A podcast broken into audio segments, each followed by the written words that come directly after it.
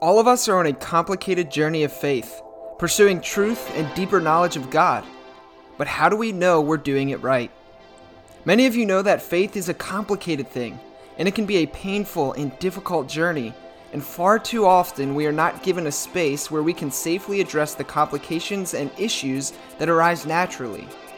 My name is Joshua Patterson, and one of my best friends, Marty Frederick, and I have agreed to join each other in creating exactly that kind of space where questions and critical thinking are welcome. We want to look honestly at the issues and questions plaguing the Christian church today and to genuinely seek out what it means to live like Jesus in our ever changing world, in our expanding universe, and in our pluralistic society. We believe that doubt is not the enemy of faith but perhaps one of its greatest allies. We think that the Christian life is more about asking the right questions than it is about finding the answers. And we believe we are being called to continually ask those questions, renewing our minds and rethinking our faith in the process. Thank you for joining us on that journey.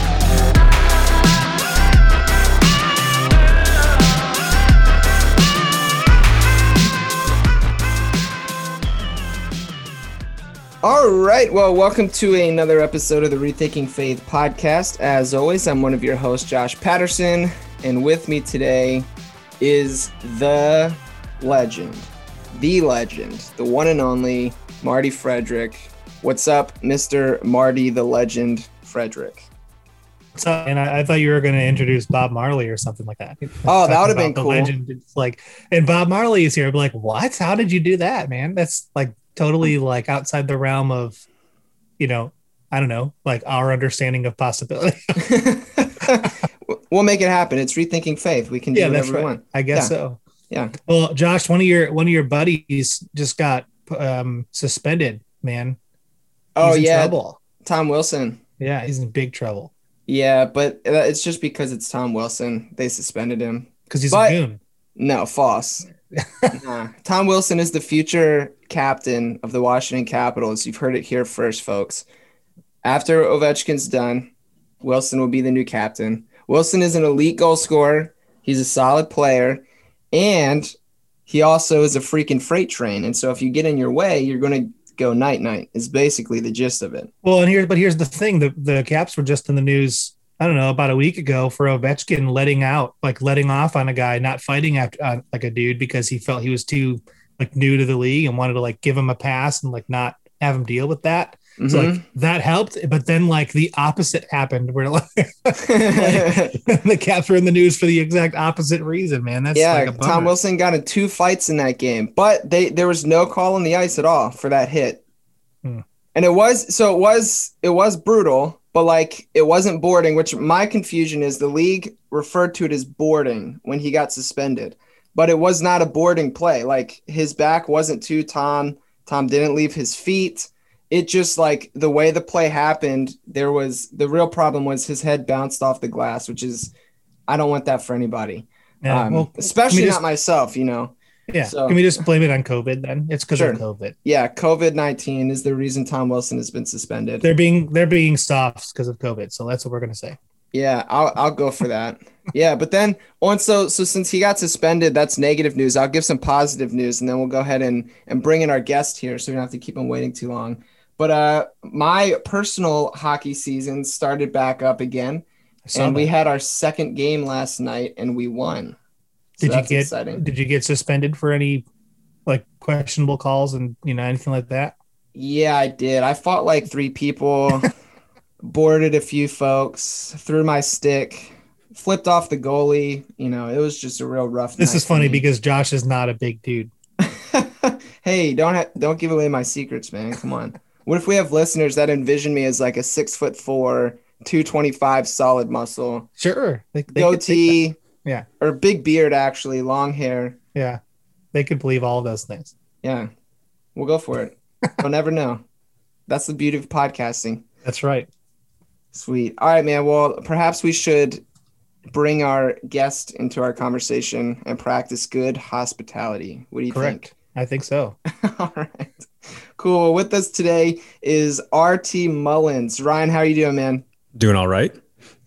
Good. Good yeah, thanks for hanging out with us today and putting yeah. up with our nonsense. no problem. Yeah. Well, before we before we hop into the topic for today, Ryan, we just wanted to get some background information. So, just uh, to start off with, can you just tell us who you are and what you do? Yeah, so uh, so I'm Dr. Ryan Mullins, and I am a philosophical theologian. I'm a, currently am at the University of Helsinki's Collegium for Advanced Studies, which the way that uh, uh, Collegium, the way that they talk about themselves is they're sort of like a paradise on earth for academics because you've just got all this freedom to just do your research and write, and you don't have any other responsibilities. So so yeah, it's pretty, it's pretty, pretty sweet deal. So I'm just working on my my third book at the moment. Um, so I'm writing a new book on God and time uh, to follow up for my first book on God and time and then working on um, some stuff on God and emotion to follow up on the book that I just published on God and emotion as well. Great, that's awesome. I, have always wanted to visit Finland. Uh, it seems like a wonderful, like a cool place to be. It's yeah, it's it's very beautiful. It's very cold at the moment, um, yeah. but but yeah, no, it's it's it's a really it's a really cool place. And of all the European countries I've been in, this one feels the most amenable to Americans. Like just kind of their mindsets a bit more fits I don't know just fits a little bit better with like American mindsets, uh, which was a bit difficult when I transitioned from moving here from after living in the UK for ten years and and going. What, what? Oh, I have to talk the way an American talks now. Okay, I can do that. And oh, I have to think like it. I can think like an American again. I can do that. That's cool. This works. All right, good. nice. Um, well, so then, being that you're in Finland, um, I guess this question will fall in line. Um, who is your favorite ice hockey team? See, I don't actually like follow ice hockey or any sports for that matter. And I know like I listened to you guys' show before, and I know you always like start out with like talking about different sports, and I'm like, I got nothing. I got nothing at all. like, like my wife like really likes football, like soccer, not like American football. Um, because I had to, I had to explain the rules of American football to her, which was really difficult because I was like, I don't follow sports, and now I have to explain sports to you. Like, okay, um, so yeah, no, I, I I got nothing when it comes to sports. Nice. Well, I when I was in college, uh, our hockey team uh, was one of the bigger, like it was the only D1 sport our college had. Um, but a lot of the players were from Finland. And so mm. you started, and a lot of the people that were up there were from Finland. So, like, that was the place I learned that uh, sa- sauna is not the proper way to say that. You're supposed to say sauna. Mm-hmm. Um, I, that was I, I, didn't I didn't know that until I was up there. But so it was an interesting place, but uh, lots of really cool uh, cultures kind of intermingling in the same place. So yeah, yeah, yeah, definitely. Yeah, that's cool. You you should just claim like Finland, the national hockey team, is your favorite. Just yeah, there we go. Finland's national team or the Washington Capitals. That's all. That's always the the best option mm-hmm. for for anybody who doesn't know. It's a good team to start with. But sweet man. Well, one other question we like to ask. Um, our podcast is called Rethinking Faith, and um, I just I love asking people what what is the most important aspect of your faith that you personally had to rethink? I mean, the biggest thing for me would be like the nature of God, because it's like, I mean, that's ba- and that's basically my entire research tra- like trajectory is just trying to figure out what exactly is God like. Because I started out as like a classical theist, and then like even when I was a teenager too, I was like like a really hardcore Calvinist, uh, and and just over the years constantly rethinking going is this does this actually make sense of reality? Does this really make sense of what i see in scripture? Does this make sense of like what it would be to be a perfect being constantly reflecting and changing on on, on those sorts of things. So yeah it's that's been a, like a just an ongoing process of going what exactly is god like and what does god want from us? Sweet. Yeah that's a fun question. Um and it's a big one and i feel like it's a it's a good one too because you can have some uh some job security and having to to think through the question what is god like you would think but uh usually if you look at your average statement of faith at um at different christian universities or different like denominations in the us or anywhere else really the doctrine of god's the one that like hardly anything is said about it. Whereas like you know your statement on like baptism or justification by faith or how much you should give for offering you know like these things have like these long detailed analysis. And then when you get to the doctrine of god it's like yeah there's a god. And he's like eternal or something or other you know i don't know. He's doing something. He loves i think. I guess he loves you yeah yeah no that's good that that's uh that's cool though because that's like the one of the questions for me that just kind of like percolates under everything else that i kind of think about um, yeah, because I, I started out like classical theism, uh, experimented with Calvinism, but could never really do it. Like, uh, this will sound really harsh towards Calvinists, but I feel like I'm too empathetic and relational to be a Calvinist. Um, like it just it never worked for me. I just couldn't do it. I tried. Like I understand. Um, I have friends that are Calvinists, and I get it. I can convince you I'm one. Uh, but so then I kind of like drifted into the realm of like open and relational, and then like I've dabbled in some like uh, process kind of stuff. And I'm just I don't know. I hang out in open and relational, but then I'm always uh, willing to try something else. So that's that's where it's at. Yeah. Um, but yeah, so to uh, today, like you mentioned, you recently put out a cool little book called God and Emotion, and so that's you know what we wanted to to talk to you about today. Uh, but before we can do that, we thought that perhaps it might be important to define what we mean when we talk about emotion. So, can you kind of fill us in? Mm-hmm. So the nice way to put it, like if you're like going to preach a sermon, you would say an emotion is a felt evaluation of a situation because it has a nice kind of like ring to it, you know. Um, and so depending on the way you want to preach, you could really like be like, "This is a felt evaluation of a situation." And so what an emotion is, it's a mental state, but it involves two different components. So it has what's called a cognitive component and an affective component. And so, since it's a felt evaluation, the cognitive aspect of it is it's an evaluation of something so you see something like uh, in front of you um, and you're like well that, that, seems pretty cool. And so you're evaluating it as like it's pretty amazing. Or maybe it's really scary uh, maybe it's like a dog that's barking in front of you and so you're like ooh that's ooh, that's horrifying. And so you evaluate it to be scary. Uh, so you're perceiving the world to be a particular way. You're seeing the world in a particular way and then seeing it as having these different values or disvalues. And then there's something that it feels like to, to make that evaluation. So that's why it's a felt evaluation so there's something that it, that's like to feel scared when you are perceiving a scary dog, or there's something that it's like to you know feel really happy when you're perceiving something that's really amazing, like a new movie or or listening to a new song or something. So it's an like felt evaluation of a situation. Yeah, but uh, also Ryan, like, what are some important things to grasp about about emotion if we want to have a meaningful conversation about emotions and God? Right. So one of the important things to to note is that your emotions, like this is going to sound weird because this doesn't really fit with a lot of American culture at the moment, but your emotions can be true or false, and they can be rational or irrational.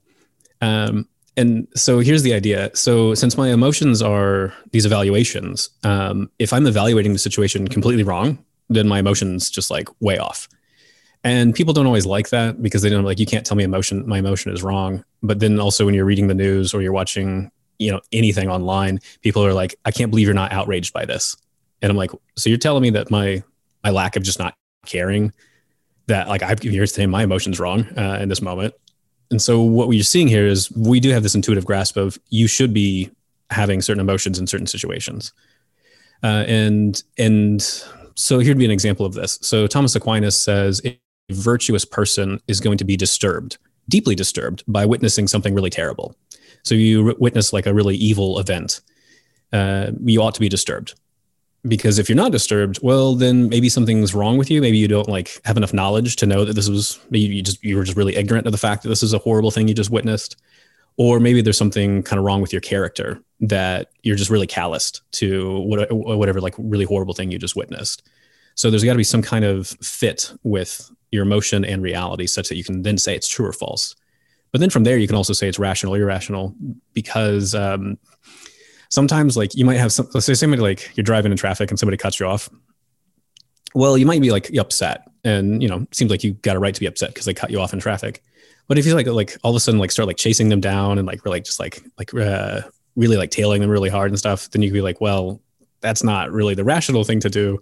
Think you might be overreacting a bit here. Uh, and so you're like, you get the emotion right, but the amount intensity of like your emotion, like that's way off. So this is doesn't seem like rational anymore. So those are different ways you can kind of measure emotions. And so as it relates to God is pretty much everybody wants to say God's perfectly rational and that God knows all things. So his his his emotions better be fitting reality in the right sort of way. Got it. Yeah, I have an eight year old son who is dealing with trying to understand emotion. It's like he he understands the emotion he should feel, but he just like you were just describing, he he still has not figured out how to uh, apply the proper response. So someone will do something and he'll scream at them, but then something really serious will happen and he'll kind of like not seem to care. and you're like, man, like you got to figure out, like you got to apply the opposites here. like, so Right. He, he's working. I mean, he's eight, so I mean, I feel like you know it's not unreasonable for him to be still kind of working through some of that. But yeah, um, so then I, I guess the next question would be, um, uh, I guess to have just the the debate about the impassibility of God and the passibility of God. And so for listeners who aren't familiar with that language, can you define those two terms for us? Mhm. So impassibility means three things. So first, it is impossible for God to suffer. Like God cannot suffer at all. Uh, so you might think, well, does he get a bit sad sometimes? No, I said no suffering, no suffering whatsoever.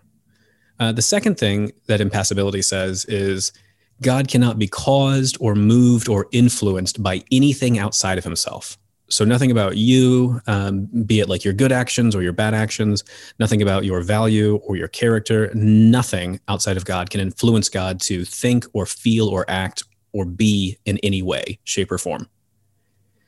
That still doesn't explain exactly why God can't suffer, though, because you could imagine like some being that's just kind of like not influenced by anything outside of himself, but is just in the state of like awful agony or something. So there's this third component of impassibility that explains why he can't suffer. And so the third component of impassibility says that God cannot have any emotion that is inconsistent with his perfect rationality, his perfect goodness, and his perfect happiness. And so the happiness is what's doing all the work here. So when you look at the, the classical tradition, they'll say that if you want to be really happy, you need to live the good life and you need to be in the right relationship with whatever the greatest good is. Well, God is the greatest good, and God's in the right relationship with himself, be, you know, being identical to the greatest good. So, ooh, okay, well, he's going to be perfectly happy then. Uh, and so he just can't be, and since he can't be moved by anything out, outside of himself, and he's just identical to his own happiness and his own goodness, he's just in this state of pure, undisturbed bliss. And so that's why he can't suffer. So that's impassibility. Passibility, they want to go, uh, something's a bit off here. Um, they'll say, you know, God can suffer, and God can be moved and influenced by creatures to various extents. And God can have any emotion that is consistent with his perfect rationality and his perfect goodness. But they're going to deny that God's always in a state of pure, undisturbed happiness. And, and here's why. Uh, because they'll, they'll say when, I, when, when you look at the world, it really is rational to be sad or upset or angry at different points. Because if people are sinning, you know, maybe you get a little upset. That's perfectly rational, and it's and perfectly good as well. Uh, and and then in further the, the the the tradition that says God's passible, they'll typically say that God has empathy. Uh, and we can talk more about empathy in a bit, but they just but the main thing to know at this point is they want to affirm that God has empathy, whereas the impassibility tradition says no empathy whatsoever.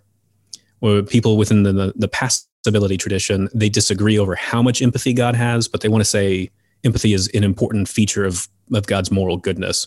So when God empathizes with you, he can he can suffer with you to some extent. Whereas impassibility goes, no, no empathy whatsoever. And it would be a horrible, awful thing if God did have empathy. And so they're really, really clear on this.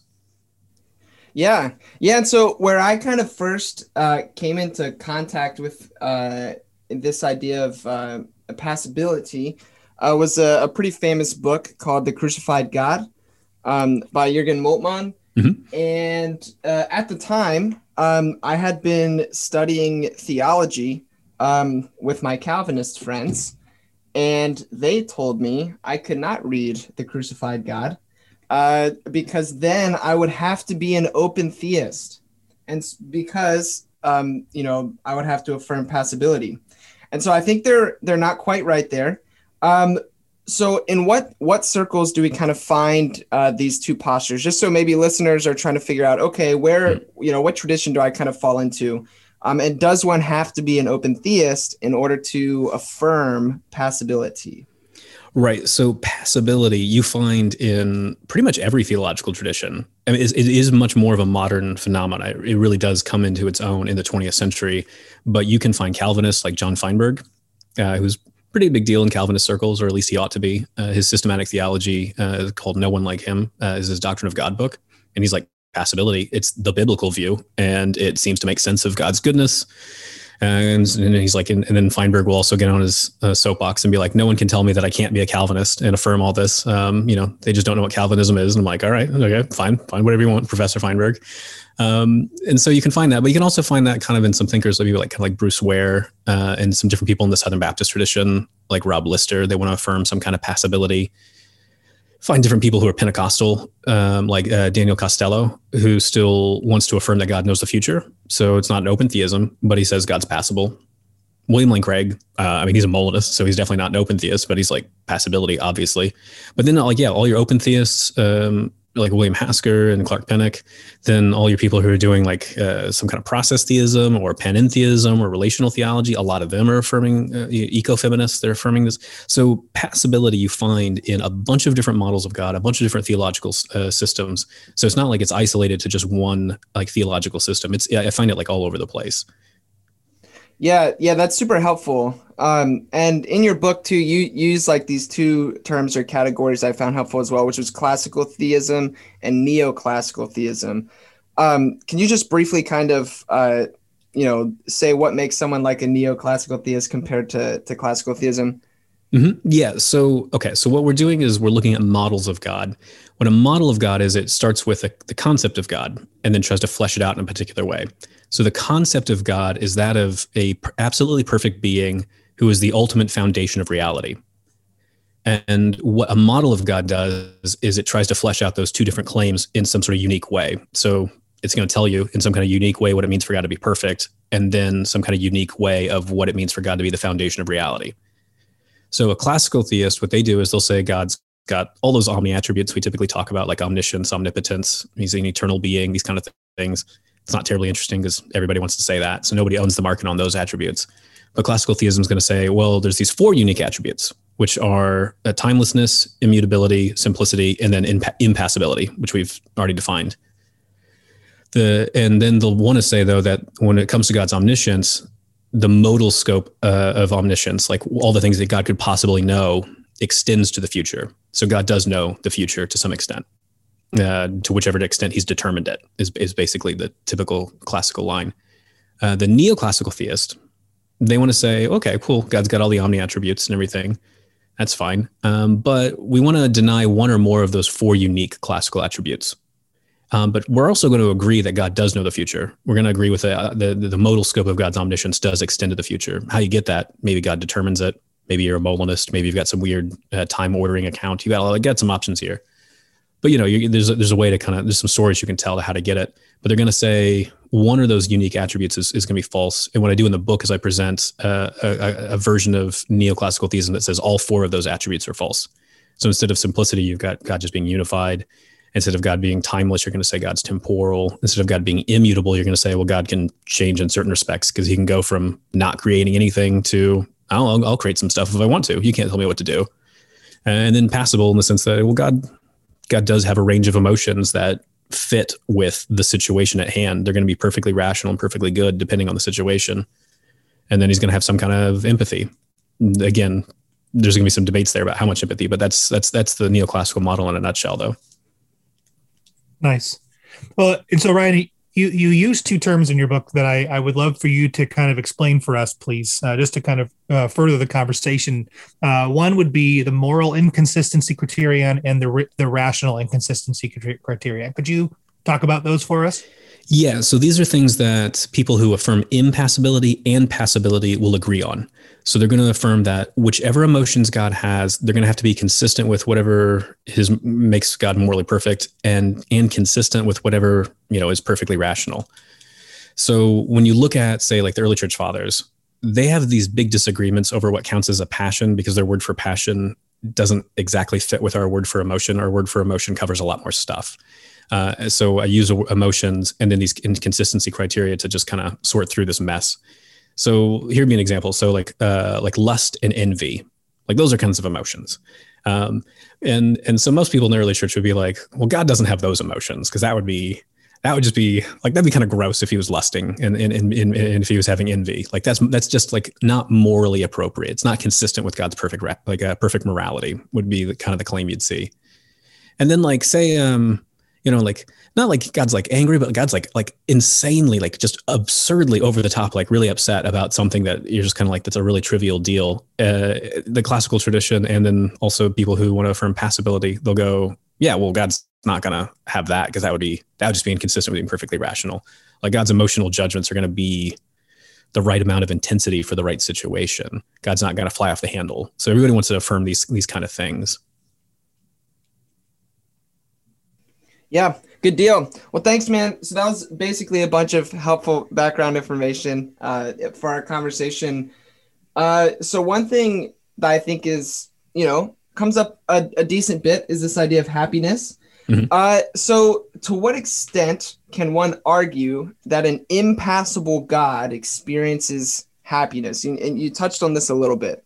Um, Mm-hmm. Yeah, so I'll flesh it out a bit more. So the, I mean, the classical claim it really is like absolute, perfect, undisturbed happiness, felicity, bliss, joy. All these really like superlative sort of like things. Like they want to say God has that to the maximal degree. And so uh, let me like kind of piece out the argument a little bit more. So if you want to be happy, you want to be in the right relationship with the perfect good. Whatever the greatest good is, the right relationship with that is what makes you happy. And since God is identical to the greatest good, he is the greatest good itself. Well, on the classical understanding, like, well, then he's just going to be perfectly happy. Uh, and the classical tradition wants to go a little bit further, though. They'll also say that if God like were to judge something else as worthy of his attention and worthy of him to act on behalf of, uh, to such an extent that say he's like moved or influenced by that other thing, well, then he would not be making the right value judgment. So God would be irrational. So say like you know like God's looking at like the three of us talking and he's like, "Oh, those poor fools, they don't know what they're doing." And he feels a little bit down about it. Well, the classical tradition would be like, "Well, no, that's God would be making like a false value judgment because he's he's seeing things as like having enough value to like move him from his perfect happiness." And that would be like elevating uh, like you know the three of us above his own like the greatest good and that doesn't make any sense. So God can't do that. So God's value judgments always have to be just he can only be moved by himself, the greatest good. He can't be moved or influenced by anything lesser than the greatest good. So he really can't be like disturbed in his happiness in any way, shape, or form. Yeah. So basically, this is kind of the idea where like, um, yeah, God, God just finds ultimate glory and satisfaction within God's self, like mm-hmm. completely, um, inward focus sounds a bit harsh, but I guess completely inward focus, just everything. Well, no, it is by definition yeah. inward focus yeah. because yeah. it is because he can't be moved or influenced by anything outside of himself to think, feel, or act. And you see this really clearly when you look at different doctrines of providence predestination in the classical mm-hmm. tradition. Why does God do anything that he does? For his own glory. Why does he love the stuff that he does? It's all self love. It's, you know, it couldn't be, couldn't be anything else because it would be irrational if God loved something else because nothing has as much value as him. Mm-hmm, mm-hmm. So yeah, it really is inward focused. It couldn't be anything else other than that. Okay, sweet. Yeah, sounds good. Um, all right. So then, how might one be able to? So like that. That's the impassible God. How is a passible God different in regards to happiness? Mm-hmm. So when you look at, um, so I'll stick with like neoclassical theists and open theists because they're going to agree with the classical tradition that God creates ex nihilo. And so what that entails is there's this state of affairs where God exists without the universe. So you've got just God hanging out by himself, doing nothing, and going, should I create or not? I don't know. Maybe that'd be fun.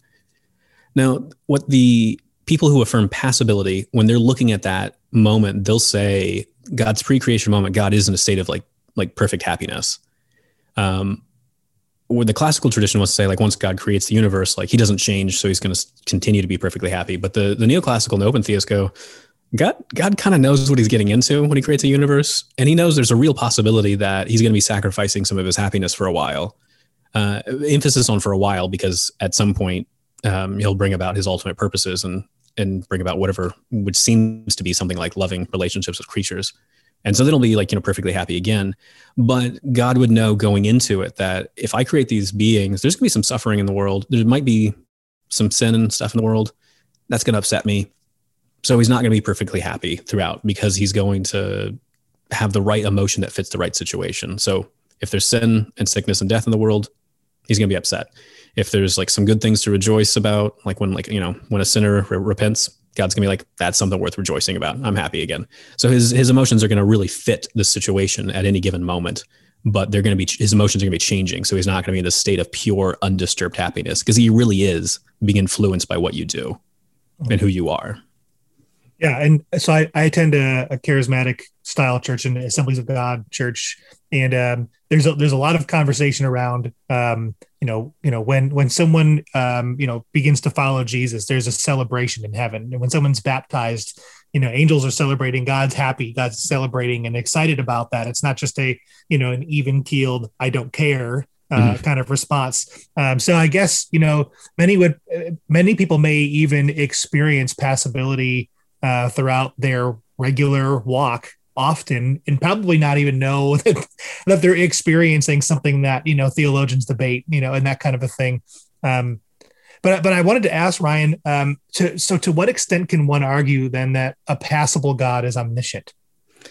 And so this is where you get some different tricky parts here. Um, I think okay. So first, I should say I think there's a problem with omniscience as a whole because there are certain things that every model of God I'm aware of says God cannot know.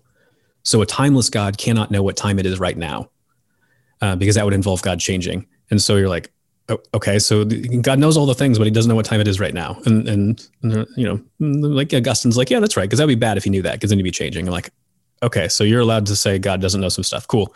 Okay, well, what about the passible God? Um, what all can He know? Um, well, seems like there might be certain things that that God couldn't know, like what it's like to be you. Uh, and uh, impassibility comes along, goes, haha. Well, I've got a story to tell you about how God can can know what it's like to be you. Impassibility, you can't give that, but I can give you this story. Here's how it goes: empathy. So if I empathize with you, I come to know what it's like for you to feel the way that you feel. And so something about you is is the is the basis, like is what grounds my ability to know what it's like for you to feel whatever it is you're feeling. Now, when uh, I do that, then I get a, I really do get like a good kind of understanding of like, this is what it's like to be Marty. This is what it's like to be Josh. And so then God would seem to have this kind of knowledge as well, if he's, if he has empathy, like the passibilist wants to say. And so like, oh, okay, seems like he's got more knowledge than, than this classical God because the classical God has no empathy. So he can't have this knowledge of what it's like to be you. So it seems like, okay, he's going to have more. But there's going to be these debates though with amongst passibilists about how much empathy God has uh, so you've got on the one hand, you've got someone like Linda Zagzebski who says God has omnisubjectivity, which is like this perfect, total grasp of all creaturely conscious states. So everything that you feel, every mood that you're in, like every sort of experience you've had, God knows that with a perfect grasp. Whereas some other people like Keith Ward are going to go, mm, God has a pretty good grasp of like a, of what it's like for you to feel different things, but like like if you feel like stupid god kind of knows like a little bit of what it's like for you to feel stupid but like he doesn't have a perfect grasp of it because when he, god god it just can't be stupid. Like so like he just so he's not really going to get it that well. Uh, what it's like to delight in torturing the innocent linda zagzebski's like yeah god's got a perfect grasp of that.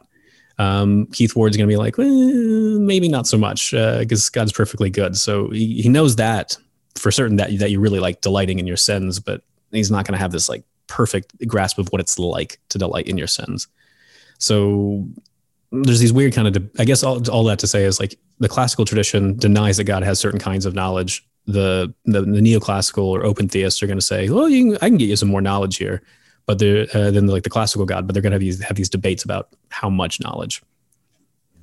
Yeah, that's, that's always interesting. And one, uh, well, two things come to mind. One, um, for me the like the incarnation comes into the conversation here. I feel like people will talk about um, the incarnation in whatever way you like to talk about that.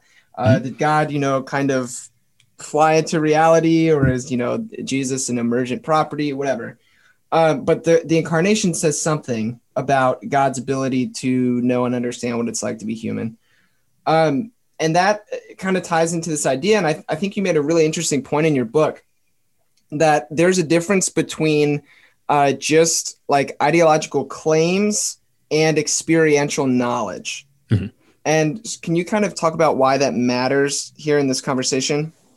Yeah. So the distinction is between what's called uh, the way philosophers talk about it is what's propositional knowledge and then phenomenal knowledge. So propositional knowledge is knowledge that something is the case. and then phenomenal knowledge is is the, is like this experiential knowledge of like what it's like. Uh, so I could tell you all about there's this there's this this place in Finland called uh, uh, Naughty Burger, and so the and which is really nice because like living in the UK, the cheeseburgers there are are just awful. They're not good, but Finland's got a good burger game, and so Naughty Burger, like I could tell you like a great detail, all the details about like what it's like to have a Naughty Burger, and and so then you would have all this propositional knowledge of like knowledge that this is a good cheeseburger and that it has like you know these kind of properties but that's very different than actually coming to Finland, going to Naughty Burger and going, yeah, give me that number two right there. I want that. And then actually taking a bite and knowing this is what it's like to eat a Naughty Burger.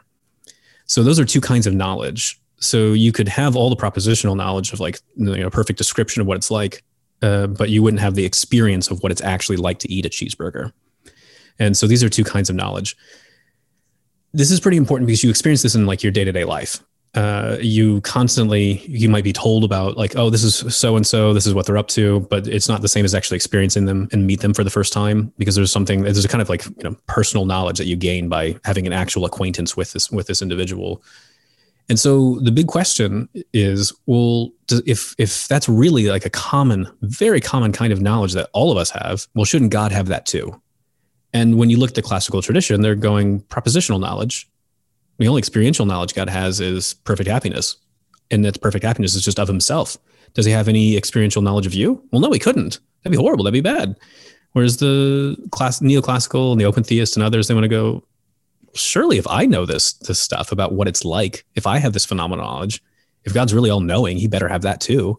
And so then you start to see this kind of more debate of going, if I've got this phenomenal knowledge, then God better have it too. That pushes me towards passibility. That pushes me towards God having empathy, pushes me towards saying God has some kind of suffering, you know, uh, and there's this wider range of emotions. So it really does really matter quite a bit to this dialectic of the, of the debate. Yeah, and it for me, what's so interesting is is um, just you know reading through through your book and and some other um, you know other books within a similar vein uh, it seems to me that like having a God who is passible um, actually expands God, not shrinks God. Whereas a lot of the times when I have conversations with friends who disagree with me, they'll say, "No, your God is too small," or "You, you know, whatever."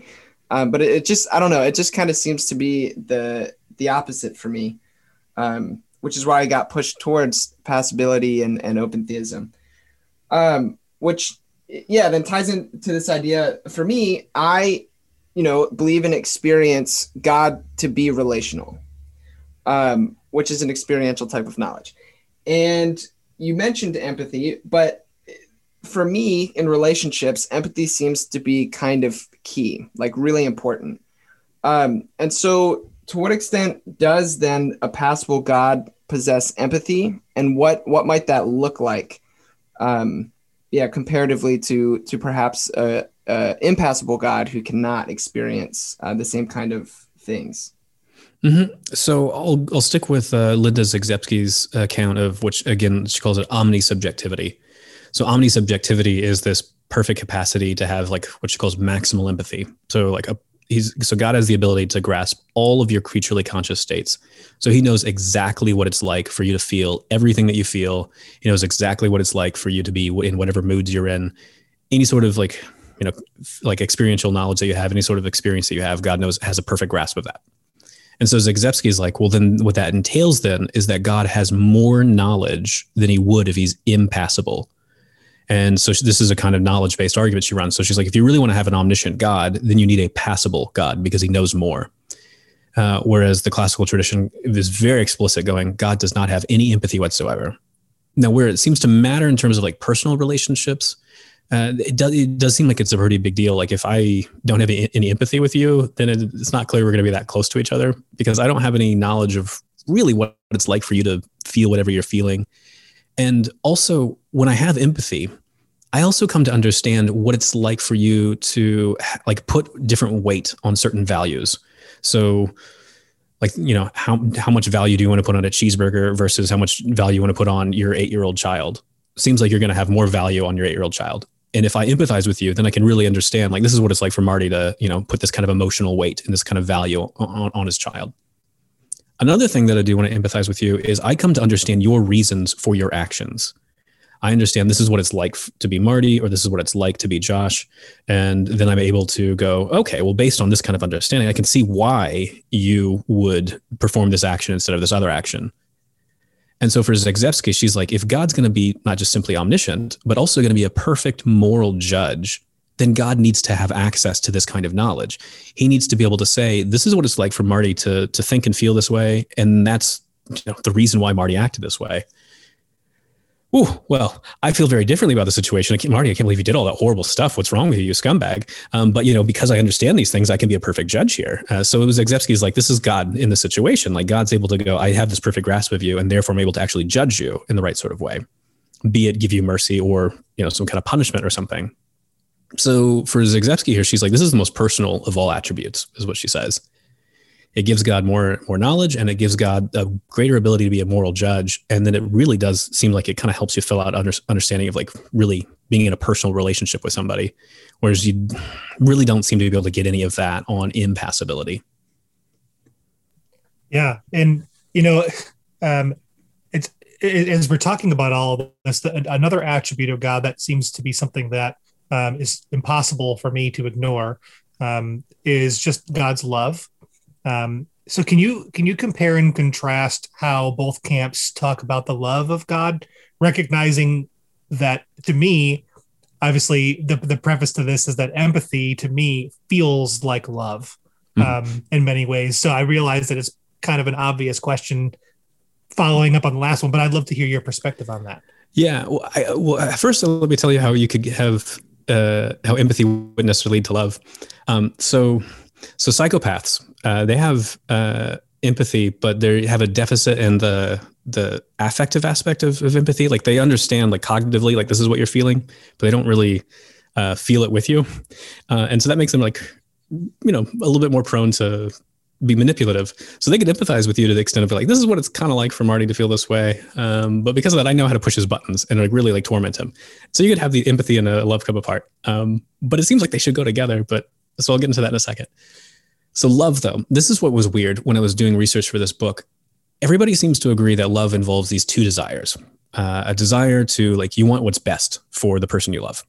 You know, so, you want what you, you want to will the good of the beloved, is a technical phrase. And then you also want to will unity with the beloved, which just means you want to be like close to the people that you love. Not necessarily like physically close, but like, you know, have some kind of like real deep emotional relationships or like real like personal union with them. And and so what some people in the impassibility camp what they were saying is well everybody's like ignoring that we affirm that god wants to be in a personal relationship with you that he wants to be united with you and i and i my first thought was no they're not. I've seen people attack this but okay sure i'll grant you that nobody's attacked this. Um, so tell me your deeper story about how god gets this personal union with you and then i'll explain to you why you can't have that. Uh, so that's that's what i kind of do in the book. So the story is supposed to be something like this. Uh, in order to come to a closer relationship with you, to be united with you in love, I need to know all sorts of things about you. But just knowing things about you doesn't mean I'm going to be close to you because I could like read up all your like you know your your your bio ahead of time, and then just go screw you guys, I'm leaving. I, we're not going to be close, right? So what I need to do is I need to also have some kind of understanding of this is who you are and what it's like for you, like some understanding of your perspective, and then accept that perspective to some extent. Uh, and then you, in, in order in turn, have to have the similar kind of experience. You have to go, this is kind of what it's like for to be Ryan. I accept these things about Ryan to some extent, uh, and I'm willing to kind of like work with that and like you know to try to draw closer to each other. And so there's a whole lot more details to that to that kind of analysis. But one of the things I, I noticed was uh, in Eleonore Stump's account, which I was really focusing on, she says that empathy is part of like that's like one of the main ways you you do draw closer to someone. That's how you get the knowledge of this is what it's like for this other person to be this way and this is how you gain the understanding. And she has this problem because she wants to say god's impassible and so she's like well how does god get the the empathy? And so she has to try to bring the incarnation in there. And then you end up only getting the human nature having empathy. You never get god having empathy. And so I'm like, oh, that's that's that's a weird problem. But I just ignored that for the book. So I was like, okay, so if God's really supposed to draw closer to me, he needs to know what it's like to be me and he needs to have some kind of understanding of me. Well, if God's impassible, he couldn't have any of that. Why? Well, God's in a state of pure, undisturbed happiness. It is impossible for him to experience anything else other than that. It's impossible for him to understand anything other than that. Whereas I, my, I'm definitely not in a state like that. If you really want to know who I am, you need to know my happiness, my joys, but you also need to know my sorrows. You also need to know my anguish. You need to have some kind of understanding of those things. And if you can't possibly have an understanding of my agony, then you don't understand me. I mean, that sounds a very Finnish thing to say because it's all like gloom here, which is why they've got so much more heavy metal, which is also why I love it. But, you know, if you can't understand my agony, then you do not fully understand who I am as a person. And if you're a God who cannot possibly suffer, cannot possibly be in a, in a state of anything other than pure, undisturbed bliss, then you can't understand me. Full stop. Hmm. Well, and I guess the, just a follow up to that, as you kind of segue us there, um, so to what extent can the God of impassibility, impassibility experience suffering and and under, and understanding that with through the lens of if Jesus suffered and, and like what that looks like. Mm-hmm. So the incarnation. Yeah. So I, have written on this um, in my first book, and then I've got a couple different papers. One that's about to, that just got released, um, I think last week. Uh, it's in this collection of on Christ's uh, impeccability that Johannes uh, uh Grössl edited. And it's through Routledge. Anyway, um, so here's the idea of how the impassible uh, God is supposed to be able to get some kind of empathy or some somehow experience suffering. So we can't experience it in his divine nature because his divine nature can't suffer and is in a state of pure happiness. And so you look at God the Son and you're like, okay, so God the Son, you're a divine mind with a human nature, and that divine mind and human, or sorry, a divine mind and divine nature cannot suffer. So how are you going to get the suffering? Well, here's the classical story if the son assumes a human nature, which is a soul and a body, well, then the son has a human nature that does the suffering. So, what you have in the traditional classical understanding of the incarnation is you've got the divine mind, which is in a state of pure and disturbed happiness. And then you've got this human mind of Jesus that is a soul and has a human body. And that soul is doing all the suffering. Now, they have their own first person perspectives because the human mind can look to the divine mind and say, I don't know as much as you do. And the divine mind can say, Yeah, that's right. You don't know as much as I do. And the human mind can say, "Ooh, man, I'm really, really hungry right now," or, you know, I'm really like kind of, kind of suffering right now, like because I got these nails in my hands. Uh, and the divine mind can be like, "I'm in a state of pure, undisturbed bliss." and so you, you can have this back and forth dialogue between the human mind and and the divine mind within jesus and so somehow this is supposed to give you one person that has a nature that suffers now you might think two minds each with their own wills each with their own first person perspectives that have wildly different experiences like not possibly being able to suffer ever and the other one in a state of agony on the cross you might think that's two people but then classical tradition will be like, well, no, no, no, it's one person. It's one person. Of course, the Nestorians who say it's two people will go, yeah, that's right. Yeah, God's, the divine mind is in the state of pure, undisturbed bliss, and the human mind is doing all the suffering. Two people. What's the difference between the two? Ineffable mystery. It's a mystery as to how, you know, these two natures are one person. The Nestorians didn't want to play the mystery card. Um, I don't want to play the mystery card either. So I want to go. Your view looks like it's Nestorian. Um, so I don't understand how you have one person in Christ. It looks like you've got two people in Christ. Whereas the passible tradition, they, they've got an easy job here. They can just be like, well, yeah, like God could suffer beforehand. I don't need to like take on this other soul that does the suffering for me. I could just, well, if I've been suffering in the past, I'll, I'll suffer again with you guys now, like in this uh, human nature. Like it's much easier, much more like elegant kind of story to tell. Yeah. Yeah, and I, I, like the ease of it too. That's nice. it's always nice when your yeah. views don't just naturally give rise to all these puzzles and conundrums. It, it's, yeah, it's nice when you can get it. Yeah, and and also too when it just, and, and again, I don't want to try to bash anybody, but when it just, you know, people often talk about like, oh, you know, just a plain reading of the text in regard to scripture. And if you have a quote plain reading of the text, it sure as hell looks like God suffers and is passible. Um, and then you know people who say those kind of things um, often will be get you know accused of like not having a high view of scripture or something like that um, when in reality it just seems kind of be like well that seems like what we kind of find there um, and instead like we have this you know uh, greek philosophy like that we're like importing and then trying to make that line up with scripture instead of the other way around. Um, at least that's how I see it. I could be wrong. I'm not a philosophical theologian and I am self trained. So, um, yeah, but one thing, uh, a contradiction I want to point out, and I was so happy to see you actually did it in your book. And I was like, yes, uh, maybe I was actually onto something here. Um, in my experience, those of my friends who push for impassibility also are really, really big on the wrath of God, like really big on it. But for me, that doesn't make sense because how can a God who is not influenced by anything outside of God's self in any meaningful way be said to have wrath directed towards anything aside from God's self? like it just it doesn't make sense to me. And and you kind of brought that up in your book. Yeah that was one that as i was studying this it really stood out to me. Uh, and i hadn't seen any like interesting discussion on this in the past. So i was so i was like okay let's let's let's see how we can make this problem as difficult as possible. And so what i start out in that chapter is going okay let's look at some people who really want to affirm impassibility. What do they say about god's wrath and they're like it's god's absolute moral detestation at sin. You know god just finds it repugnant you know and he, he feels indignation towards all these things. And so we get this like really like well very biblical kind of description of, of god's uh, wrath. So he's feeling indignation every day just like the like the proverbs say.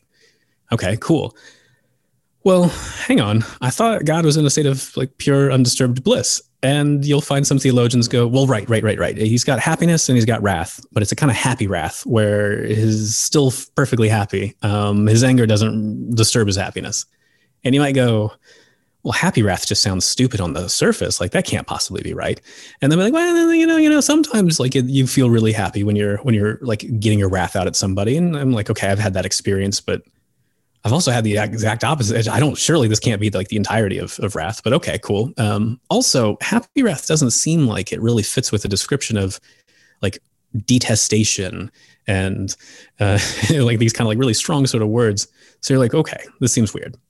Here's another thing that makes it weird though. Uh, so when you look at the when the impassibility uh, tradition, when they're trying to be consistent, they'll say things like, "Our sins, be they ever so many, have no influence on God." Our wretchedness, your state of wretchedness, like it could never influence God in any way. His wrath is completely uninfluenced. And you're like, why? Oh, right, because impassibility says God can't be influenced. And so you have to ask the question, God, why are you mad? Like, what's going on there? Like, why are you mad, God? It can't be my sins. Uh, whew, okay, because like they're now influencing you. So who are you mad at? And so you've got two kind of things, two kind of problems here. One is how can you really like capture like the the affective component of wrath, like the real feelings that go along with wrath, because it seems like that doesn't fit with uh, perfect happiness. And then also, why is God having this this emotion? Why is God having wrath? Because it can't be because of something I've done. And the best responses that I've seen are to go, well, all those biblical passages, they definitely say that God's passible. And so the classical tradition is really clear on that. They're like, yeah, it definitely goes that way we got to explain it away though. We got to explain what like why God would reveal himself in this way. And then he's like, well, because you're too stupid to understand impassibility. So God has to reveal himself in terms of, of, of being passible. And you're like, okay, fine, fine. I'll take the insult, but sure, keep going. Why is God mad? Uh, well, like he's not really like feeling angry because he's in a state of perfect happiness. Um, but when these passages, when they're talking about God feeling anger, what it really means is like this is how God responds to you when you sin. And I'm like, okay, so he doesn't really have the feeling of, of anger. That's fine. That's fine. But wait, you said he responds to me. You said that's what the, the Bible's teaching that he responds to me. Well, no, you told me that my sins, be there ever so many, have no influence on God. He can't respond to me in any in any way. Like, okay, so you didn't really explain away these biblical passages in a way that's actually consistent with impassibility. So what I what I do in the book is I try to tease that out in a much more like logically concise way but what you get at the end of the day is you still have their own interpretations of scripture entail God being influenced. He's being caused to like punish you because of your sins. Otherwise, he's just going to be acting utterly arbitrarily. And so like I'm just like this is doesn't fit with God's perfect rationality either. So you've got some problems here. There's some kind of contradictions going on. Yeah. Yeah, and then I know it, it just from conversation um I have friends that if they're listening right now, they're screaming this idea that all of it is just metaphor. Like God doesn't actually have emotions. God doesn't have a brain. He doesn't have the, you know, neural processes. It's all just metaphor. So this is a silly conversation. Mm-hmm. Do you have any any thoughts about that? Yeah. um what that statement is is it completely contradicts the actual classical tradition. And so one of the things i have to do a lot in my public work um, like when i'm engaging with more public audiences go well you said you wanted to be a classical theist. Maybe you should actually affirm what the actual classical tradition affirms if you want to be a classical theist. I don't know. Yeah you know consistency i guess is a thing you could try for. And so when you look at the actual classical tradition they do affirm that god has these emotions of pure happiness and then there's a debate over whether or not he has the emotion of wrath. You've got some people saying yes, he has wrath. Some people saying no, he does not have wrath.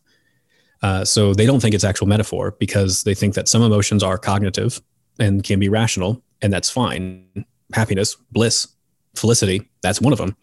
Uh, wrath, you know, a bunch of Calvinists say, yeah, well, yeah, he better have that because otherwise he's he's not really like a morally perfect judge. And if you want to deny, this is where like this is when I, this is stuff I actually love when I saw some different Calvinist preachers do this. They'd say, if you want to deny that God actually literally has wrath, then there's something morally disgusting about you. You're not wanting to submit to God's actual, absolute, perfect holiness. So what's wrong with you, you horrible, horrible human, that you don't want to accept God's perfect wrath? And I'm like, okay, so fine tell me how you can have wrath that's consistent with impassibility. Um, then i'll accept this you know then i'll stop being a sinner and you know um, well probably won't help me stop sinning but you know like yeah so yeah yeah. Yeah.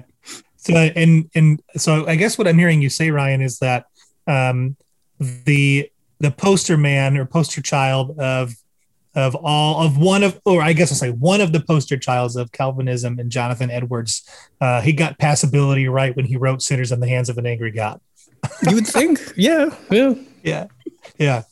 Um, well, I guess to just to kind of con- continue the conversation, you, you kind of set us up real well. Um, it seems like uh, the argument um, against passibility for many people is that that a passible God is not trustworthy to make moral argue or arguments. Um, can you kind of lay out this argument for us, and then kind of tell us how this kind of fits with and, and how a passible God might respond to that? So I, I mainly focused on some different Protestant scholastics uh, for this argument because I was just bored of uh, interacting with um, some of the medieval thinkers, and also I wanted to not quote Aquinas uh, like at all really in this book, so that way people could would stop saying you just need to read more Aquinas or you misunderstood him. I'd be like, I don't remember citing him in this book.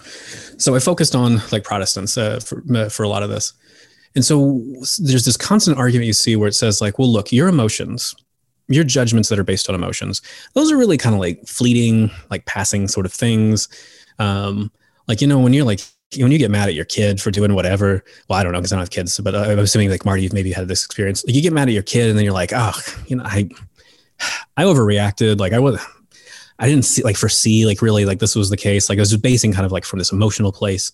Every and day. Like, yeah, every day. Exactly. Yeah. Yeah. And so so the Calvinist is gonna say, like, well, look, if God's judgments are like that, well, that's really horribly unreliable. You really want God to just kind of like fly off the handle and then like like a couple years later go, oh man, you know, I didn't. I'm sorry, I didn't really like think it through very well. I didn't really see that coming. Um, you know, I, I, I now in hindsight, like I, I really regret making that kind of judgment on you. Well, that just sounds like a really silly God. That's not a good God. It's not a perfectly good, just judge. And so I'm like, okay, cool. that's a, that's a decent argument, I guess, unless you look at what the actual models of God say. Uh, so these alternative models of God. So like a neoclassical theist is going to say, well, God does know the future. How does he know it? Well, the same way the classical theist will say, you could have God determining everything. So you could have a Calvinist, or you would be a Molinist and say, like, God, you know, looks at all the possible worlds and goes, I like that one. That one's cool. So God's got a perfect knowledge of the future, and his judgments, they're going to fit the situation perfectly because he's always perfectly ra- rational and he's always perfectly good. And it's not like he's going to go, oh crap, I didn't, oh man, like I didn't see that coming. You know, a few years down the line, like he's going to go, whew, I really made a bad call back there. Well, no, because he knows the future perfectly. So he's not going to be subject to these sorts of things. But you might say, well, what about that open theist though? Because they don't think God knows the future. You know, maybe like God could really screw things up, like really bad. Like you know, like uh, like he could like look down the line and be like, oh, that that judgment I made a thousand years ago, whew, I really I really screwed that one up. Well, I think the open theist can make some several different kinds of moves. Here's one kind of move. The open theist says that God has a perfect knowledge of everything that's happening right now, everything that's happened in the past, and then knows all the possible things that will happen in the future and has a, an exhaustive contingency plan for everything that will happen in the future. And so, so you might be like kind of scared of like uh, a different AI, um, like getting all your data for like you know like because they they may like manipulate you to to like vote a particular way or like or like uh, you know buy certain things. Well, if you're scared of that, well, you should really really scared of the open theist God too because he's got way more knowledge to make like even more like kind of predictions of like how to like maneuver things around. So it seems like the God of open theism, he's going to know uh, well more than enough to be able to like really accurately judge the situation and really go like, if I make this move, this is what's what could possibly happen in the future, or if I make this other move, that's what's going to happen in the future. I kind of lose my grasp on how a God like that would a thousand years later kind of look back and go, "Can I really screw that up, didn't I?" Um, so I think these are the kind of moves that different models of God can make in response to this to go, how really are you going to get this claim that God like screws up his judgment? It doesn't seem like it quite fits. Yeah, good deal. Um, so something that you had mentioned earlier that I kind of shelved and want to bring back um, is, I mean, it, it ties into the idea that we've already talked about with with empathy um, and, and the idea that God can feel kind of different emotions. And, you know, sometimes someone, you know, people say things like, oh, you know, God can feel all the emotions that you do. And that's used as kind of like a comforting thing, which sounds nice at first. Um, but then you pointed out in your book, uh, and I, I actually laughed out loud and I read it to my wife and I was like, see, philosophy of religion books can be funny sometimes. Um, but it talked about this idea, brought up this idea. Okay, well, then does God get horny? That's weird. So, like, does God get horny if God right. has these things like empathy? yeah. So this was the horny God objection, and yeah, I love it. Yeah, best objection, horny God objection. It's such a good one and I never seen anybody like really develop it that well. And and my wife was like, "You really gonna go for that?" I'm like, "Yeah, I'm going for it." She's like, "All right, all right, have fun." Well, yeah, yeah. And then um, my wife and I we created this uh, this stand up comedy show for um, the Edinburgh International Fringe Festival. Uh, and so we got this like sold out audience where we're doing the stand up comedy show called uh, "Is God a Psychopath?" And so we had a debate with the audience that I did, and um, and so I'm running objections to each model of God and seeing kind of how the audience thinks about it. And so when I came to the horny God objection, like the objection is supposed to kind of make people go, something's creepy about this. If God feels everything that I feel, then he feels my horniness. Do you really want a God that feels horny? And I remember this one woman in the audience going, Oh, yeah, that sounds cool. Like, I definitely worship a God like that. I'm like, Okay, all right. So people's intuitions are kind of all over the place. So you've got someone like this in my audience who's like, Yeah, yeah, a horny God, that's totally fine. It's not creepy in the slightest. And then, then you've got someone like my friend Chad McIntosh who's like, no, that, that feels really creepy. So here's how to develop the objection, and then I'll tell you the way Chad uh, uh, objects to Linda Zagzebski, and then how Linda Zagzebski responds to Chad McIntosh. So you might be able to develop the objection like this. You could say, if God feels everything that I feel, then some feelings that uh, might be irrational. So I mentioned like feeling stupid earlier. Um, does it really make sense for God to feel stupid? And then horniness, it's not clear to me that like horniness would be like morally inappropriate because it kind of depends on the situation. But something seems like it's in the neighborhood of something being morally inappropriate. But you could also say like well what about like you know delighting in sin or like a sadist who really delights in torturing their innocent victim? Well that's morally inappropriate. So if god knows what it's like to delight in sin and, and delight in torturing the innocent then that's morally inappropriate. Well the passibilists they said hey god's emotions are always in line with his perfect rationality and his perfect moral goodness well, I just gave you a set of emotions that are irrational and morally inappropriate. What are you going to do? And then also, you know, this one horniness that's if it's not if it's not inappropriate or irrational, it's, it's creepy. It's creepy. It feels wrong. So Chad McIntosh, uh, in his uh, book review of Linda Zagzebski's Omnisubjectivity, like he he actually like emailed her and said like, okay, so you're saying that God knows exactly what it's like for me to have sex with my wife. Like that just feels really creepy, really wrong. And Zagzebski's response is, get over it. Just get over it. And that really tickled me. Eh, but she's got some uh, some moves to kind of back it up though. So she says, look, when you empathize with someone, you do understand exactly what it's like for them to feel that way. But you can disagree with the content of their emotion. And then also when you empathize with someone, that's the basis for your own kind of emotional reaction. So when you're watching a movie, uh, and the, like it's like a really evil character on screen, sometimes like like I like like some of the Marvel movies, like the way like Thanos is portrayed, you do kind of like get a feeling of like why he's doing the things that he's doing. Like he does really see it as like the good thing to do, and you do feel that to some extent. But when you empathize with him, you're like, that's what it's like for Thanos to feel that way. And so you do feel with Thanos, like, you know, that he feels like he's doing the right thing, but that serves as the basis for your own judgment on the situation. So you can go, that's what it's like for Thanos to feel that way. And that's just wrong. And I feel really awful about this. So you can have your own judgment on the situation. And so Zagzebski's like, yeah, God has all these emotions. He feels absolutely everything that you do. But then he, that's the basis for him to judge you properly and go, you feel that way. That's kind of gross. Uh, I'm going to disagree and feel this other way about the situation. So that's that's the way Zagzebski tries to get out of like the like the horny god objection, or at least the way she could. She doesn't really deal with the horny god objection. She deals with like like uh, some other morally inappropriate emotions. But I was the, one of the few people to go like, let's really talk about the horny god objection, like just full fully through. Yeah, well, I, I appreciate your willingness to to discuss the horny the horny god objection, but I think too, and I, I didn't I hadn't thought about this before, but as you were just speaking, um, something that came to mind is like within Scripture, uh, I know it's it's again it feels creepy or weird to to think about it, but it uses this language of like knowing God and like that is a very like intimate kind of like almost like euphemism that it is used as a euphemism for sex within yeah. scripture and then used in the same way so like i don't know that that just that was just an idea that sparked that came to mind like scripture seems like mm-hmm. maybe there's something there but i don't know I didn't tease. I didn't. I decided not to go into that in the book because the book had to be really short, so I had to cut out a lot of stuff, eh, sure. including a lot of stuff on scripture. But that was a thought I had as well. Of when you look at like this this Hebrew word like yada, like it is used to talk about people having sex, like and then he knew her, uh, and then it's also but like and then God knew you, but it was without that kind of like Barry White sort of way of saying it, you know. But it's yeah. the same word being used, and so it's right. like it's it is this intimate personal knowledge that's had, and so you're like, okay, so it's not just purely propositional knowledge. It's some kind of experiential knowledge that's going on here in scripture at least. Yeah. Yeah i just you know picture borat in the background reading and being like nice. Well ryan i think we have like one maybe two more questions for you but um, mm-hmm. so i've had conversations uh, not about the horny God, but uh, about just the, the, the concept of um, God being able to experience our emotions or not experience our emotions with people before. And one of the pushbacks that I've heard people ask um, and kind of just declare is sort of like the end of the conversation um, is that we're basing all of this around our own ability to have logic and to think through things, but that God, being God, doesn't need to live within the realm of even the wisest person on earth's logic.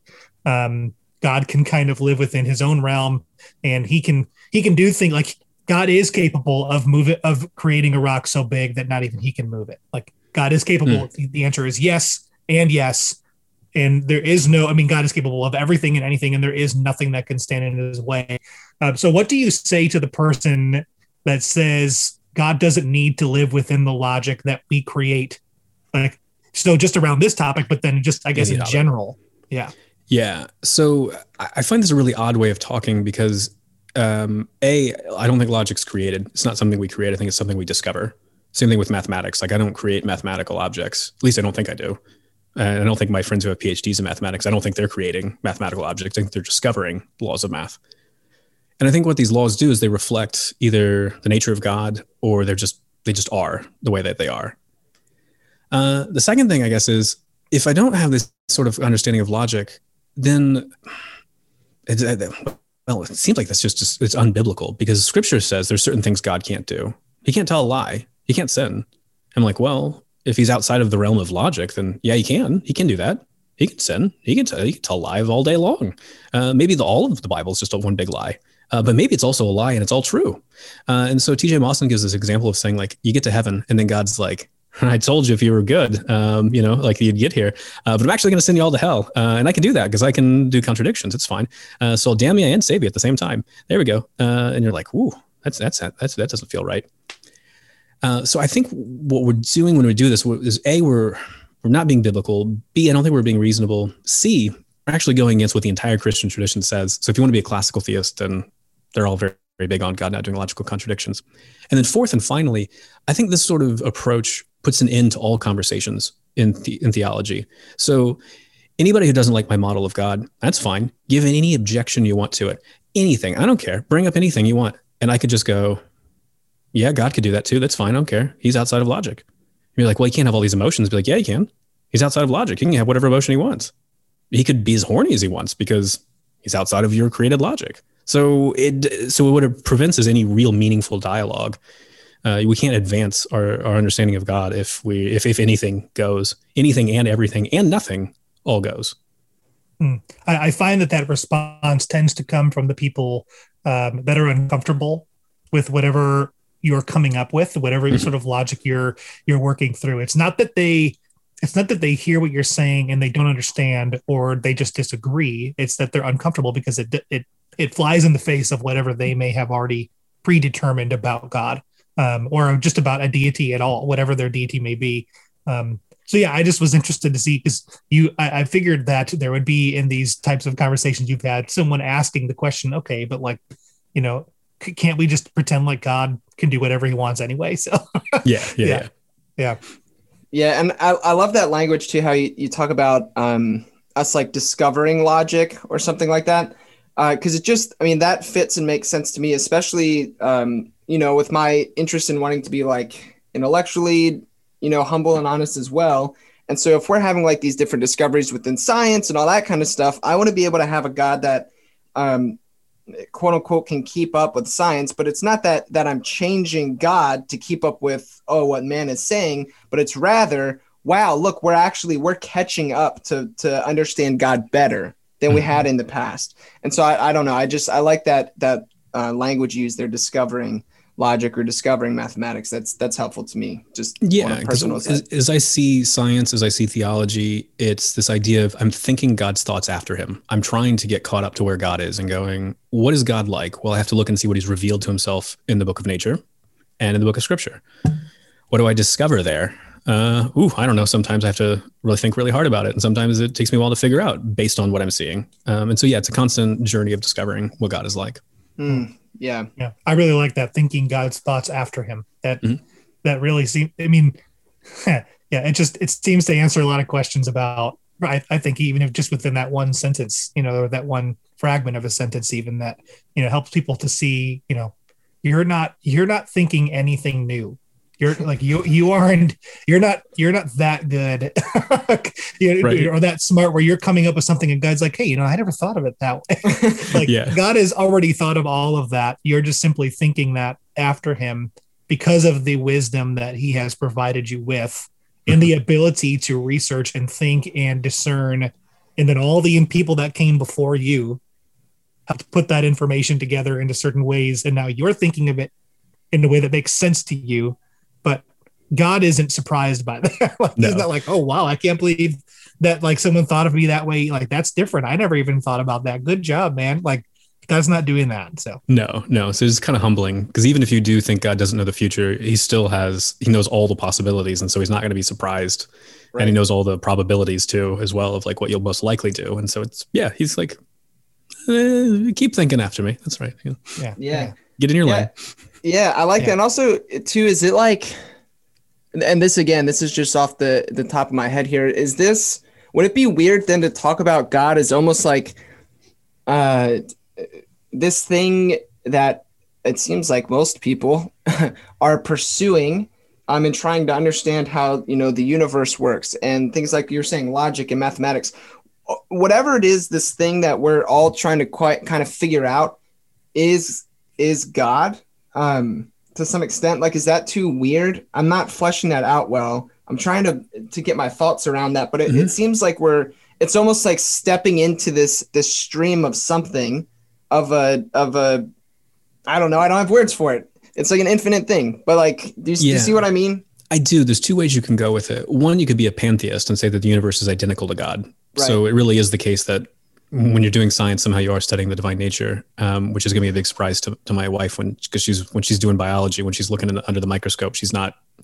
She, she's she's like I'm not I'm not looking at God. I'm looking at I'm just looking at, at proteins on DNA, and I'm like okay, yeah. that's fine. The other the other way to go would um, would be all the other models of God, where you're saying that look, God is the ultimate source of all possibilities. Okay. Um, and he's the source of all the things that are actual. And so what we're doing is we're looking at the kind of world that he's created. And so we're looking at the product, the effect, the artifact of, of a divine act. uh, which does tell us something about God because we're looking at the kind of thing that God create created. Um, so we're trying to understand God's thoughts of what kind of universe He wanted to create, and and then also why did He create this kind of universe. Hmm. So when we're doing logic, when we're doing math, when we're doing any kind of empirical science, when we're doing psychology, we're all looking at what kind of universe did God create? And then when we're doing theology, we're trying to answer some questions like, why did God create a universe like that? What kind of God would create this sort of universe? What were his reasons? What was his purpose for this? And then that can lead us into questions about ethics, questions about how we ought to live. Uh, so it leads us in all sorts of other directions. But yeah, we're we're reflecting on the mind and actions of God. Cool. Yeah. So then I guess you could take, uh, you know, something that I find, um, at least somewhat attractive, like the idea of Christian panentheism, where it's not pantheism, but rather, you know, I, I find a helpful way to talk about it is like God is the universe plus something else. Like that kind of fits. Um, Maybe well. panentheists are super vague. I've actually yeah. got two papers I've published in the past going like, you guys are so vague, you can't like actually say anything meaningful. Yeah. Um, but uh, then I'm actually working on another paper right, right now where I've been asked to defend the panentheist position and say oh, like, cool. Should we want God, a panentheist God to exist? And I'm like, I can give you some reasons. I don't necessarily like them all, but so here's what I think a panentheist has to say. They have to deny the, the doctrine of creation out of nothing. Mm-hmm. Instead, they have to affirm that God has to create a universe of some sort. So he, he's always existed with a universe of some sort. So God and creation are always co-eternal. Mm-hmm maybe he's always existed with a different universe and then this one eventually came along maybe he's always existed with a multiverse you know you got some options here but god always has to exist with some kind of created thing of some sort beyond that i can't figure out what on earth uh, these other panentheists are saying other than lots of metaphors and then lots of metaphors that are often taken from classical theism. And so i'm like cool god's immanent and transcendent. Everybody affirms that. So what are you saying that's unique?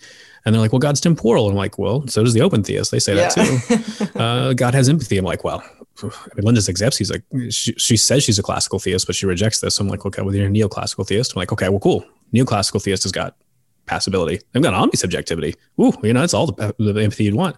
So the, the only unique claim that I can find really from panentheism is denying creation ex nihilo and okay. affirming some kind of eternal creation. Sure. So everything I've said today, when with regards to emotions, fits with that. But then I can also identify a bunch of panentheists who affirm impassibility and deny that God has empathy too. So sure. I don't know if, if yeah, so I, I don't think panentheisms, they don't own the market on empathy, I guess. Yeah, no, that's good. That's really helpful. Um, yeah, that's super helpful. Thank you. Yeah. Well, man, Ryan, like this is this has got to be, if not the densest podcast we've ever had, one of the most dense podcasts we've ever had. I, uh, I'm just, uh, I'm very, um, impressed is the weird word because it sounds condescending, but I'm just very impressed with you um, and like your your knowledge and what you bring to the table uh, for faith and and just in general. Um, so thank you for being a part of the conversation with us today. And uh, I, I, think our listeners would would definitely agree that they're blessed to have listened to this. Uh, it's just as I have been.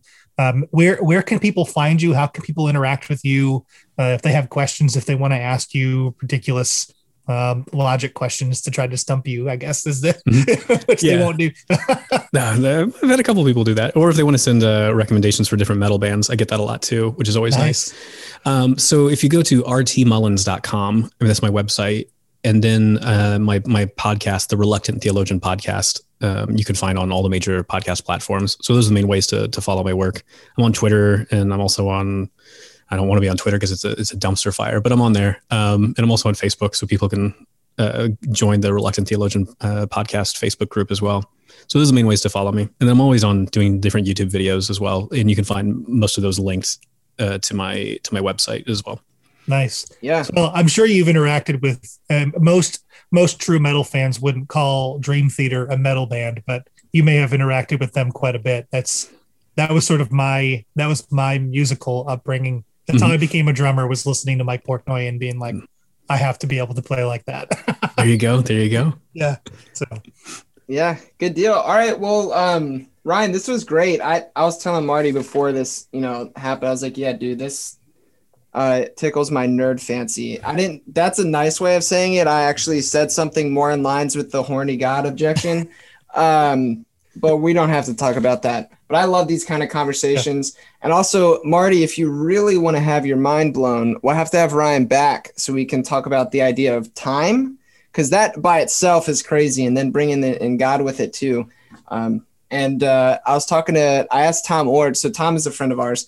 And I asked Tom one time a question about time. He was like, "Yeah, um, I'm going to direct you to Ryan because he's the guy to ask." And so that's kind of how I first encountered you. So Tom, once again, thanks for Yeah. for hooking us I up. actually, I've I've And, actually uh, interacted yeah. with Ryan um, on time before at a um, at a presentation he gave when I was in Florida. Josh, this is before your Florida time, but uh, Ryan talked about that um, in what was called a seminary level course. But I'm sure Ryan had to give like you know less than one percent of his knowledge and wisdom and uh, theory on that for that course in order for it to even be like remotely passable for that place that i'm i'm being extremely vague because it like on purpose like Yeah. No, I understand. I understand. yeah yes You're being correct, polite. but, but it was it Yeah. was wonderful it was super interesting uh, i loved every minute of it um and i remember being there thinking like man like this is just like this is this is amazing and then about a year later thinking to myself that, that guy that guy was way smarter than like what, what, what these people do here so yeah I, I would love to talk about god and time that'd be awesome Yeah, sounds good. Sweet, good deal. All right, man. Well, then we'll just have to have you Yeah. back. It's official. I'm, I'm happy with that. Sweet. Yeah, good deal. And, and listeners, we'll link all of those things in the show notes for you so you can uh, also get in contact with Ryan. Um, his podcast is awesome, Ryan. I'm a fan of your show. So thank you for doing that. Um, actually, Marty, our buddy Curtis was on uh, Ryan's podcast oh nice recently. we love curtis Yeah. curtis Holtzen. Mhm. Curtis Yeah, yeah, yeah. Yeah, so that's cool. But yeah, so um listeners, as always, thanks for for hanging out with us today. Ryan, thanks for hanging out. And uh, go Caps. and we'll say go blackhawks and go finland There we go. Yeah, Finland Mhm, and metal. yes. And metal. thanks guys All right, guys.